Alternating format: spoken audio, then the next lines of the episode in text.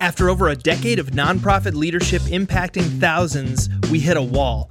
We started asking ourselves, how can we go beyond personal success and leave a legacy that lasts far beyond our lifetimes? A job change and a couple pivots into for profit leadership later, we're on the search to get that question answered. If you're a leader who cares deeply about supporting nonprofits from the inside or from the outside, this podcast is for you. We believe that the world needs what you are going to leave behind, and it's our passion to help you find that thing and build it. I'm Ted. And I'm Lisa. Welcome to the Legacy Builders Movement. You know what really messes with my mind is the thought that in Charlie in the Chocolate Factory, you've got four grandparents just sitting in that bed for a long time and the whole family is in poverty because the mom can't do anything except for care for them. And the kid is you know just a kid. Charlie's just a kid.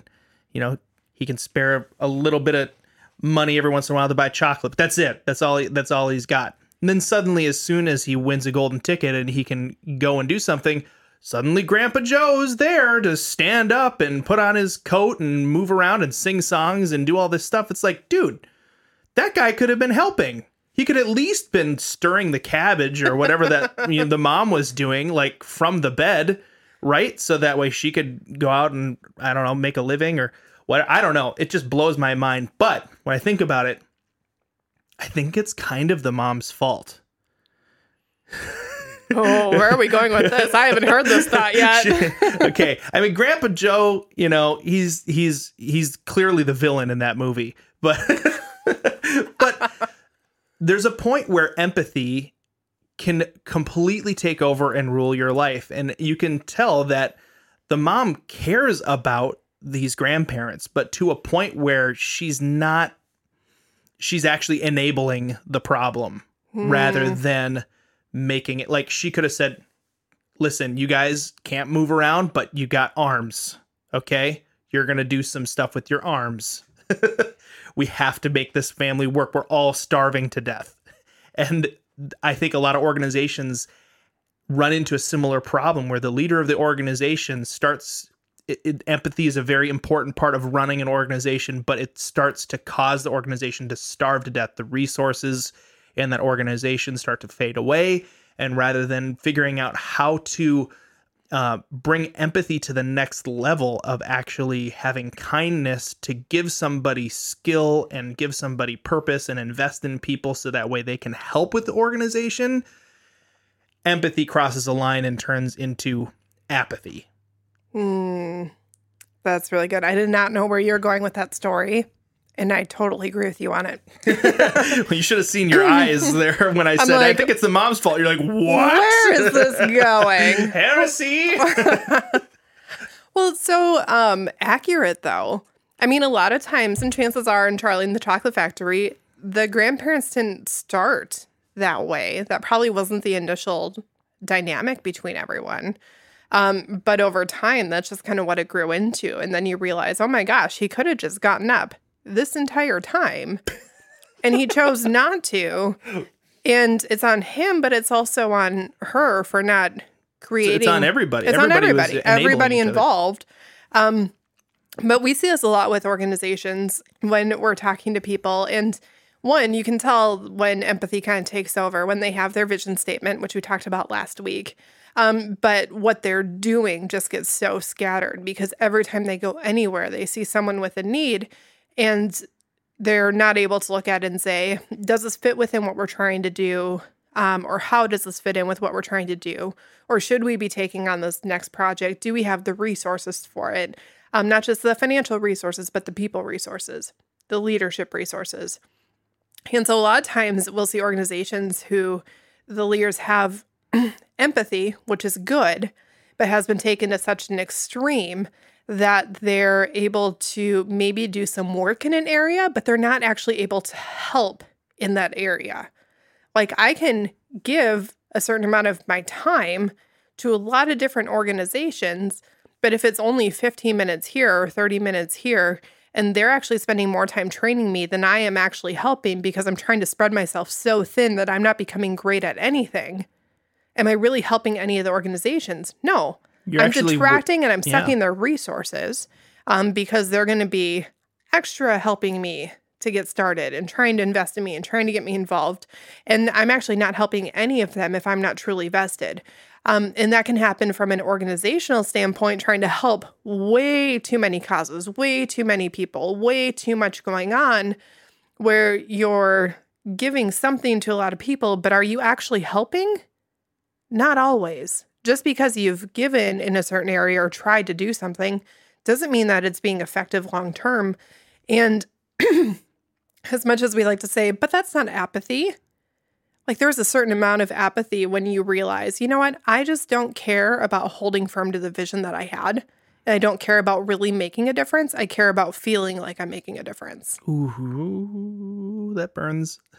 That hurts. that hurts me. Sometimes I say stuff out loud on this and I'm like, oh, oh no.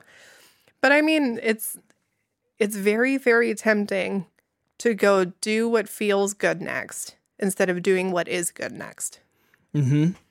Now, we've we kind of mentioned empathy is a really important piece of leadership. You Mhm. have to be able to relate to people emotionally, see what's going on in their life. Uh, we've had conversations and podcast episodes where we talk about like how a lack of empathy can destroy an organization. But Lisa's pointing at herself like she's had to learn empathy. I've had to learn it. But uh, today we're just focusing in on what happens when there's an overabundant amount. It's too much, and you don't have any handles or, or reins on the empathy. hmm If you're looking at this, um, sometimes you can say, "How how can this look, or how can it not look?" Now, when I say I have to learn empathy, I'm going to use a really practical example because I think some people either lean toward having way too much, um, or they lean toward everything being transactional. And they're like, yeah, I see the issue, but if you just take these three steps, you wouldn't be there. So I don't know why we need to talk about it. Mhm. So it's not that I don't have it, is that I've had to learn how to cultivate my ability to meet someone there and actually show that I care. Because I do care. But the way that I care is by wanting to help them get out of the situation. And Yeah. so a lot of times I'll jump past it. But it's like if someone is going to a counselor. Ted and I have an awesome marriage counselor. But if we sat down one day and talked with her and said, hey, here's what we're working on, here's what's going on. And she listened for an hour and then didn't give us any advice or any tools and just said, oh my gosh, I really feel for you. Oh my gosh, that is a thing. Oh my gosh, yeah. and then we ended the call. I'd be like, what what did we just do? We just Like- paid for that. We just paid for her to empathize with us, and we are still in the same situation. That is Right. not beneficial. Now, at the same time, if we went to her and said, All right, here's what we have going on, here's what we're trying to figure out. And before we even finish talking, she assumed that she knew the issue. She assumed that we that she knew what was going on between us, and she assumed that she knew what the cause was. And she said, "All right, here are four steps. Take these four things. See you later." Calls over in five minutes, and we're like, we had an hour scheduled, and she didn't even care enough about us to make sure these were the right four steps. right. And even if they were they were the right four steps, you feel almost like you feel like you don't matter in that in that yeah, kind of situation. it feels very right? transactional and like I'm not really a person. It's like Right. you just want to be done talking to me. And so there's a certain level with counseling where we understand the willingness to listen, the willingness to understand, and then getting in there and giving the tools Giving the and the next steps and that advice so that, you know, you care about them where they are, but you don't want them to stay where they are. You want to give them the tools to be able to move forward. The same thing is true in your nonprofit organizations. You have to be willing to have that empathy and to care about people and to meet them where they're at, while at the same time being willing to care enough about them that you don't join them where they are and allow them to stay there. Sometimes the nice thing to do is to just be like, you know, it's okay. It'll be fine. But the kind thing to do is to actually give them the steps to start moving forward, even if um, they might be resistant to it because they just want to be able to talk. Mhm. Now, I'm let them talk, but also it's both and. So, what I think about when we're we're having this conversation about how to empathize without letting it rule you, um, I think about our conversation that we had last week about vision. You have things in your organization that are guardrails to help empathy not take over in your organization. Your vision statement and your vision is actually one of those things. Um, when you think about organizations that are going and helping orphans, for example, in third world countries, there are a lot more needs than just the ones that are the ones that they're addressing, right? They might mm-hmm. walk past a, a, fully grown adult who is starving, but they have to say, no, I'm here to help the orphans.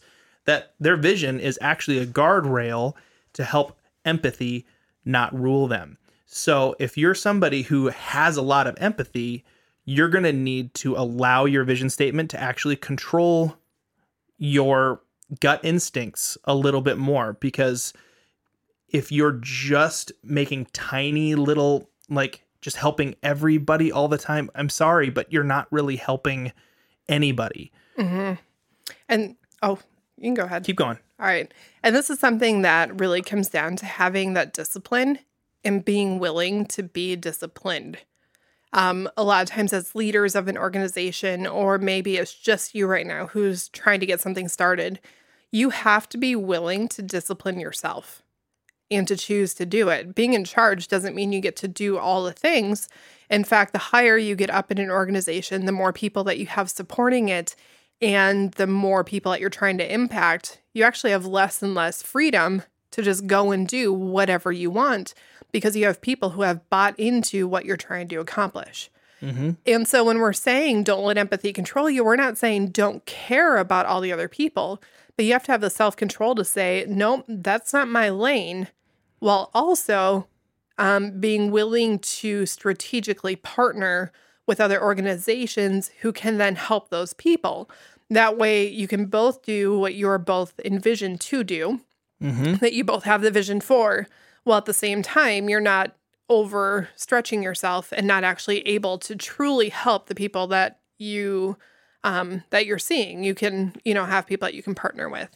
And it's just such a crucial thing anytime that you're working for yourself or trying to get your organization going in a specific direction is that you have to lead by having discipline first and foremost. Um, and yeah, those guardrails are really, really, really important. Yeah, I heard it said that if, if you lack discipline, your future will find a way to discipline you. Mm-hmm. Like you're going to get disciplined either way. Um, and in the context of a nonprofit, where if you lack discipline and you're just empathizing everywhere with no constraint, what that's going to end up looking like is you don't have the funding that you need because you're not crystal clear enough on what you're trying to accomplish.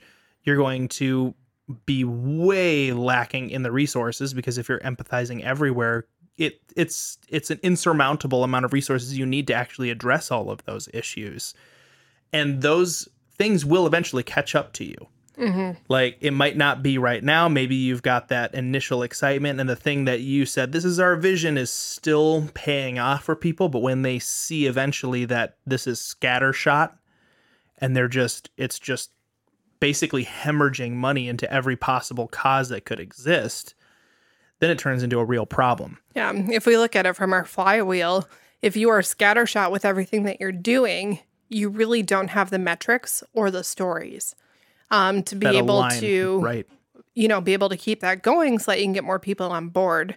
Um, because if you don't have the metrics, you can't measure what you're doing because you're doing so little, so many places. It's not to say the little doesn't matter, but if you're doing a little bit in a hundred different places, you just won't have the metrics to be able to show that that little bit made the difference, especially long term. Yeah, I mean, nobody wants to see a pie graph that has a thousand slices. Oh, just like you don't want to go to a pizza and have them cut it into 50 slices. And now you're like, really? I get a tiny little 50, mm-hmm. 150th like, of a pizza? Seriously? and and I mean, really, that's that's what it comes down to. It takes humility to recognize this is going to be better served by somebody else. How do I find out how to partner? Partnering, oh my gosh, collaboration between nonprofits is something that needs to happen so much more. Imagine a city where uh, there is an organization that is helping with orphans and then there's another organization that's helping with medical help and then there's another organization that's focusing on the adults and educating the adults teaching them english or whatever right like that whole community that city is going to become a hot spot of growth and health and success and probably bleed out into the surrounding areas in a really really good way to to help that whole region do better. Mm-hmm. And so often, either either organization will go and just help one piece of it, or they'll get they'll, they'll their empathy will completely rule them, and they'll try to help too much, and they can't really do it all. Mm-hmm. They don't have the knowledge or the resources or the expertise to pull it off. Yeah. Another area that empathy, I think, can sometimes rule you that we don't think about often um, is in the people that you're leading. There are times that, as a leader, when you have a volunteer um, or a volunteer leader under you, or maybe a staff member, um, who sometimes they will get in the weeds talking about something going on in their lives. And that's not to say it's not important, but sometimes the leader of the organization can become so empathetic toward that person that they're not actually taking the moment to care enough about them to help them figure out what's next and actually equip them to move forward.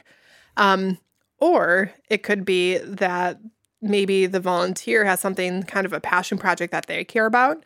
And the leader of the organization is like, oh man, I really understand what it feels to have something that you care about and want to get it off the ground and how it feels when you have to wait. And you know what? I have this organization. Maybe I'll just put some of my funding into this side project and let them work on their thing. Like it sounds good in the moment, but if that doesn't line up with what your vision is, you could actually be hurting your organization as a whole and not even realize it. I think we're doing something nice because we feel for the person who wants to, who is where we were 10 years ago. And we're like, maybe if I just help you out a little bit, you can skip a few steps but we can end up doing it in a way that actually hinders everything else that we're doing and starts to kind of deteriorate our own organization from the inside out simply because we stepped away from what the vision is or mm-hmm. we stepped away from whatever that thing is. I think another way that empathy taking over plays out in a lot of organizations is when we get a skewed idea of what true empathy looks like. Like this is we've kind of had this conversation too, but the difference between being nice and being kind. Mm-hmm. When you need to make an adjustment in how somebody is acting within the organization, whether it's a staff member or a volunteer, maybe they're not performing at a level that is like, listen, we have to we have to be better than this. Sometimes people will think, well, empathy is being nice to this person. You know, um, in in the context of uh, church ministry, we use the word like grace all the time, right? Like, oh, we're just gonna have grace with this person. But like, is it really having grace with someone if you let them fail in front of everybody and suck at their life? No, like real grace is not letting them stay in a mess, right? Real grace is meeting them where they're at, giving them a hand, and trying to help them move forward and move out of it. Same thing with empathy. Real empathy is meeting someone where they're at, and saying like, "Hey, are you okay?" You know, first address the person. Like the reason they might they they they're bad at their job might be because they're just having a bad season in life. Mm-hmm. Maybe their dad has cancer. You don't know about it because you're leading the organization. You're not in the weeds all the time, right? So just addressing the person first and, and saying like, "Hey, how are you doing? Like, what's going on?" And then taking that next step and saying, how do we pull you like help you move forward through this that's real empathy the other one is like a fake gross icky version of it that doesn't actually help the person or help the organization mm-hmm.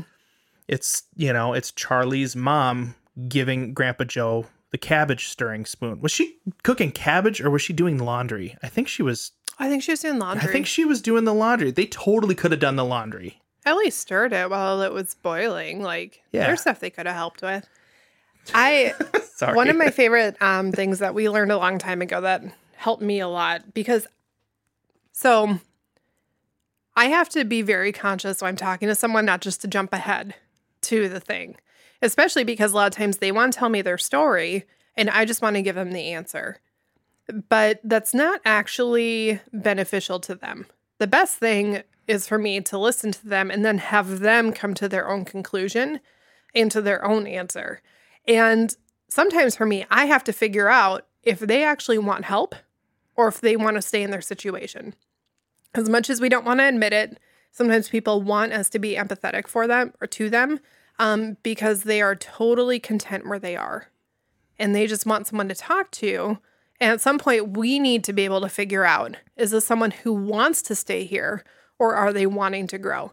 And a long time ago, we were reading a book. I don't even remember the name of it. Um, but they had a part about calling the question. And the question was, what would you like to have happen next? And I've used this a lot with people, not necessarily the exact question, but when I am talking with someone and they're saying, this is going on and this is going on and this is going on, I'm sitting there going, yeah, I hear you. That's really tough. That's really, especially nonprofit leaders. And we're talking, they're like, this is frustrating or this is hard or I'm not sure what to do here. It's like, I hear you. I hear you. I hear you. What would you like to have happen next? That has been so helpful for us in mm-hmm. so many areas in life. What would you like to have happen next is so good because you've heard what they said, you've empathized with them, you met them on their level, and now you're helping them move to the next part, which is like a problem solving type of mindset. But it's not, you're not doing it in such a way that it feels like you don't care. Mm-hmm. Like you actually give them a chance to think through what, oh, what do I want to have happen next? Because so many times people are venting, they're trying to just kind of like, they're emoting, you know? And when you ask that question, it's a, it's such a caring way to move it into a solutions mindset and allows them to answer it. And sometimes they say, "Oh gosh, I don't know," and then that can give you an opportunity to say something like, "I have an idea," mm-hmm. you know, and then you can throw things out there. But that uh, that is a really, really, really good tool. Calling the question, saying, wow, that's really tough, or wow, this seems like a tough situation. What would you like to have happen next? Mm-hmm. That works up and down. Like if you're in the middle of an organization and your your leader is having a tough time, and they're like, "Hey, we got to get this thing done." Like this is, uh, I'm just like so frazzled or whatever. Maybe they're you got a close relationship. This happens a lot in nonprofit organizations where like leadership and their you know subordinates have a close enough relationship where they kind of just talk about whatever, right? Like if you're inside the organization, you're not the leader of the organization. Your leader might be venting to you. This is your opportunity to help them make some progress and just say, like, wow, yeah, that's really what would you like to have happen next? And sometimes that can pull them out of the funk that they're in and help them get back into a solutions mindset. Part of this is reminding the person you're talking to that they have control over their lives, um, or at least over aspects of their lives. They have agency. Yeah, agency. That is huge. Um, but then, secondly, it helps you know what the next step is. Um, I was talking to, or we were meeting with a leader one time, and they were just kind of down talking, and and we asked the question, and the answer that we got was, "I think I want to be done."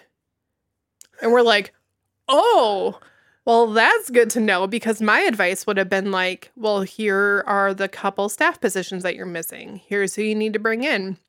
This job description doesn't make sense and they're not supporting you in the right way. Um, more systems and org structures. As soon as they said that, it was like, oh, okay. So we're moving into transition. This is a different, a very different conversation this now. is a very different conversation. Yeah, and so it was uh it was really really enlightening when we ask that question. I think as a leader of an organization, the more you ask that question while you're empathizing with volunteers, staff members, people above you, below you, around you, uh, you're going to find that you can empathize with them and not let it rule over the whole conversation and have it just steamroll and have you like walk out of there with like no solutions. Yeah, it's also a great way to clarify very, very quickly if someone is looking um, for help and what type of help they're looking for. I've talked to people who are, you know, just trying to figure it out and they can't get figured out. I'm like, what would you like to have happen next? They're like, you know what? I think I might need to go see my counselor again. It's like, okay, great. We know what the next step is. I am not the next step. Why don't you text me once you've called them and set up that appointment? Yep. I'll hold you accountable to that. Mm-hmm. Right. I'll care about you. I'll follow up. I'll ask how it went. Um, but then I very clearly know I'm not the next person. If it's mm-hmm. someone who I'm helping out with an organization and it's someone that we're trying to help, and I'm like, what do you want to have happen next? They're like, you know what? I recognize that I need to get like this part of my life together. The organization helps. It's like, okay, great. Here is your next step. I can actually step in and direct them and kind of give them the couple next steps. The third option that happens, and if it happens, you need to find a way to be okay with it and set down the conversation, is if they say, I don't know, I'm kind of good. I don't want to change. Um, I just want to keep talking about it. Or those make me want to. yeah, oh, it's really, really hard. Um, or like I've talked to org leaders who they're struggling with maybe their resources, and I say, well, okay, I hear you. What do you want to have, have, have happen next? They're like, well, I just want a few people to come and give me money. I'm like, okay, do you want to make any changes? No, I just think people should give me money. Okay. Note to self, that's where we're at right now. Um, in those conversations where people are content to stay as they are and they just want the world around them to change, that can be very, very difficult, especially when you see how they could make start how they could start making forward movement. Um, that's really hard for me when someone has that kind of attitude because I'm like, I just want to help you. You have so much potential. But you I can't can do, do so it much. for you. But I can't make you want it. And if someone doesn't want to change, that's just how it is. But the nice thing about it is the next time that you engage with that person, if they continue talking about the situation, it's very, very easy to listen for a couple minutes and kindly say, I remember you saying, I remember you talking about this. Man, I'm really sorry you're still in a situation. What do you want to have happen next? And you can actually call the question a little bit earlier. And it allows you to continue just asking that question until the day comes where they hit the point where they say, you know what? I think I need help. Yep. Because once that happens, it's game on.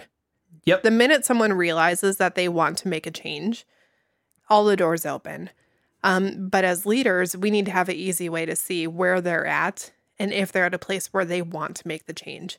Because we cannot try and get someone to do something they don't want to do. It's like pushing rope. Right. You will exhaust yourself in the process um, trying to help someone who, yes, they do need a caring person and you can care for them.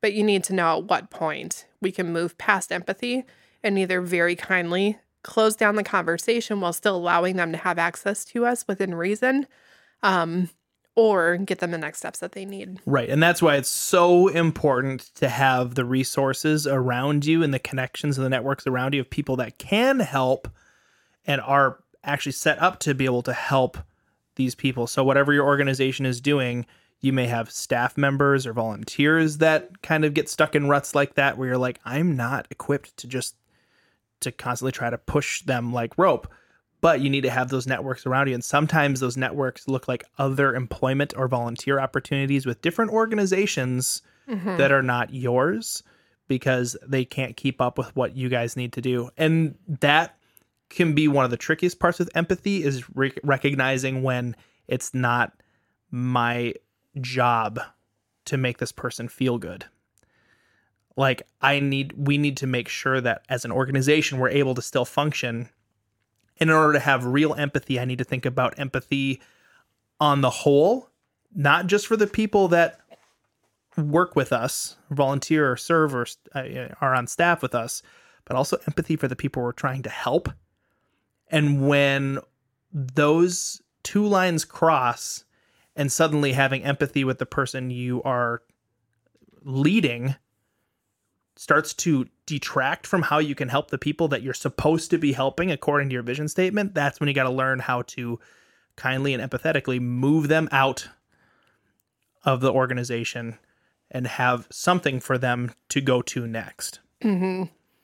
Um, I'm going to give a quick example. It's not nonprofit related, but it'll kind of help you see what we're talking about. A while back, we took a trip, um, a random weekend getaway out of state. And I rented a place on Airbnb, and it was a great experience. We went down, um, but when we got there, something was goofy with the door. Um, and we got it all figured out. But in the process, we learned that if something goofy hadn't happened, the place that we were renting wasn't really as secure as we thought it would be. And we were staying there with our kids. And it all ended up fine. It was really secure while we were there. Um, but it was just kind of a goofy situation. And, you know, Airbnb, you write a review. And what's hard, it was hard for me, and I was talking to Ted about this because I'm someone who, when I have an issue, I like to handle it privately. I like to go to the person and say, hey, this is an issue. Um, I'm not someone to post online first. I'm like, let's go see if we can get it taken care of. And if it resolves, then I'll post something that's like, hey, we had a slight issue, but they were fantastic to work with. But this was one of those things where I said, I feel like I'm not being kind because I'm posting about the issue. I said, but I have to be kind to every single family with kids who might be staying there who think it's secure, but it's not really as safe as I would be comfortable with or that I was comfortable with as a mom. And so it was this weird situation where in the moment it didn't feel kind to do, but I had to choose am I going to handle this privately and maybe it doesn't get fixed because I can't check in to make sure the issue got fixed?